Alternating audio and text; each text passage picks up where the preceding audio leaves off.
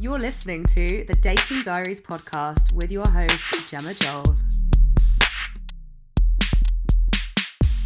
Hello, hello, hello, my lovely listeners. Welcome back to episode seven. I'm Gem and I'm a health coach and nutritionist with a passion for all things love and relationships. This episode goes out to all of my single guys and gals because no matter how old you are, the dating game can be a tough one to navigate and it's often presented with more negatives than positives. I want you to feel empowered after listening to this episode because it can be way too easy to get caught up in the negatives of being single instead of simply embracing all of those wonderful positives. So, single. It's just a word, but it holds so much meaning. And the reason that I wanted to record this episode is because I know far too well the stigma that comes with being single. And I want to help people to see that it isn't such a bad thing. Being single doesn't mean that you're alone or that nobody wants you. If anything, it means that you're at your most independent because you're able to rely on yourself and strengthen the relationship that you have with yourself too.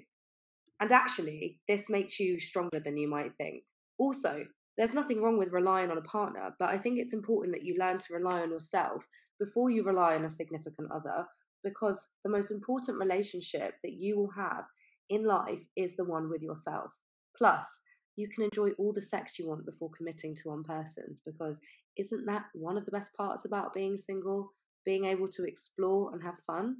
I will say I'm not a huge fan of categorizing stuff like this, but when I was thinking about what single means to me, my mind started popping out all these different explanations, and these are the categories that I came up with. So it'll be interesting to see if you feel like you fit into any of these. I like to think that there are six types of single people. Number one, those who are constantly on the lookout for someone as they feel more comfortable being with a partner than they do being on their own. Number two, those who moan about being single but don't actually want to be in a relationship or even really know what they want. Number three, those who are single but have multiple people on the go. Number four, those who are single but have their eye on just one person. Number five, those who actually enjoy being single and don't have anyone on the go or even someone they fancy to worry about or cloud their mind. Number six, those who have just got out of a relationship and want to rebound with everything and anything. Whichever category or categories you feel that you might fall into, you're certainly not alone. But if you're trying to find a significant other, it's vital that you find someone who's on the same wavelength as you and also wants the same things that you do in regards to dating.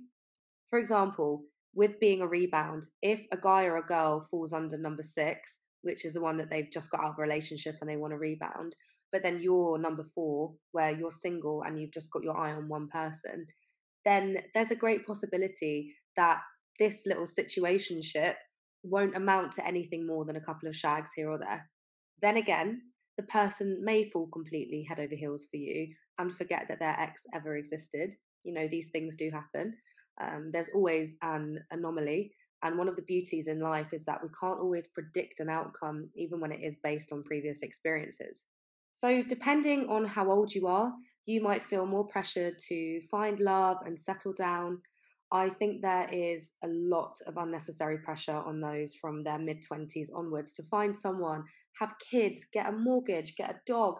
But this isn't everyone's life goal. And sometimes this pressure can exist for no reason other than societal pressure to stick to the norm and do what everyone else is doing. For women, especially, there's a huge emphasis on having kids and being aware of that ticking time clock FYI, it is possible to have kids into your 40s, and it's something that crops up quite a lot when I'm dating. And I'll be honest, it pisses me off. I actually went on a date with a guy in his early 20s recently, and when I told him that I'm 29, he was like, Ooh, better think about having kids soon then. And I was thinking, in the nicest way possible, please just shut up.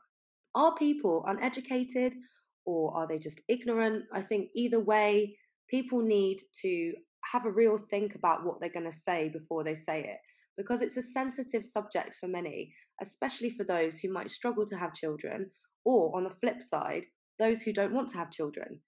We forget that while there is a societal standard and a pressure around us, people want to do their own thing without feeling like they're being judged. And we are a judgmental society. But not everyone wants that typical marriage and kids scenario, and there's nothing wrong with that. If anything, I respect the people who stand up for their beliefs and stick to their guns with how they want to live their lives. You've also got to take time to figure out what it is that you really want. And I really don't think that there is a time limit on this, regardless of your age. And whoever's listening to this now, your situation will be very different from mine or from another person who might be listening to this. But we all have one thing in common, and that's that we want to be happy. And time spent being single can be the very best way to figure your shit out so that when Mr. or Mrs. Right does come into your life, they can add value on top of the value you already bring yourself. And if you're thinking, well, I've been waiting for that person to come along and they're nowhere to be seen, please don't give up hope. I really do believe that there is someone out there for everyone. It just takes some people a little longer to find them. But think about what it is that you're looking for. Is it fun? Is it a relationship?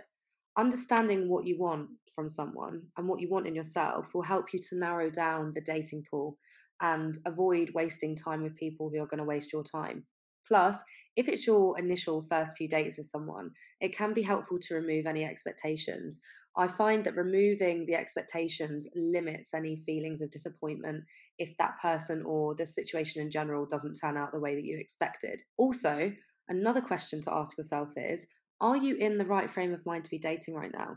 Because some of us feel like we're ready, but when we put ourselves out there and open ourselves up to the possibility of rejection, if we're not feeling fully prepared for that, then it can have an impact on our self esteem, which all feeds into the way we feel about ourselves and our internal happiness. I think these are important questions that you have to ask yourself because not only will it help you to learn more about what you want from a future partner, but it will help you to sift out those ones who aren't going to fulfill your needs and become comfortable with the realization that it might not go the way that you want it to.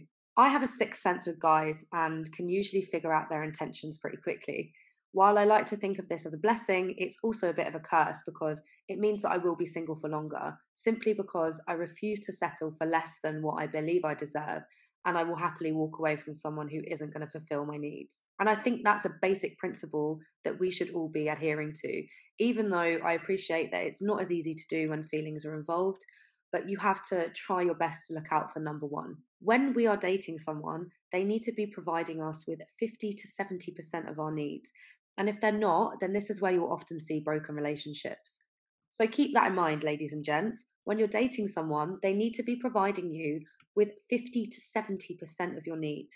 And if you're listening to this and thinking, well, I don't know what I want or need, then this is a perfect time for some self reflection while you're single to figure this out. One thing I will say that came from a very wise attachment coach called Jessica De Silva is that our feelings will always guide us to our needs. So remember to check in with yourself from time to time and take note of how you're feeling and how that current person you're dating or that person that you currently like is making you feel. Ultimately, stay true to yourself.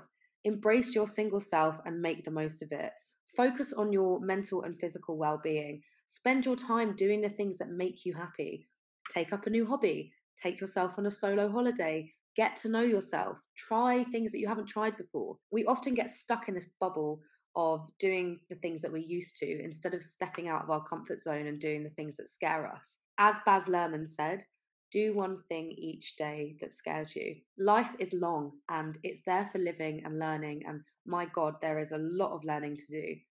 Even for myself, over these past two years of being single, I feel like a completely different person because I've taken this time to embrace change and opportunity, which I probably wouldn't have done if I was still in a relationship. And also, I think I have the multiple COVID lockdowns to thank for the exploration of my mind and my ideas. But I really do want you to open yourself up to the possibility that your personal dreams can come true. Manifest what it is that you want and do what you can to make it a reality. Being single is such a powerful and positive thing, and it can give you the space to focus on you, do what makes you feel happy. This will also attract the right person for you. And if there's one thing that I want you to take away from this episode, is that I want you to believe in yourself and realize just how much potential you have in your hands right now. After you finish listening to this, I'd like you to take a couple of minutes to reflect on these questions. What makes you feel happy? And what can you do from today to start living your life in a way that will help you to achieve this. And if you've enjoyed today's episode, please do like, share, and subscribe to the Dating Diaries podcast. It's now available to stream on Spotify, Apple, and Google.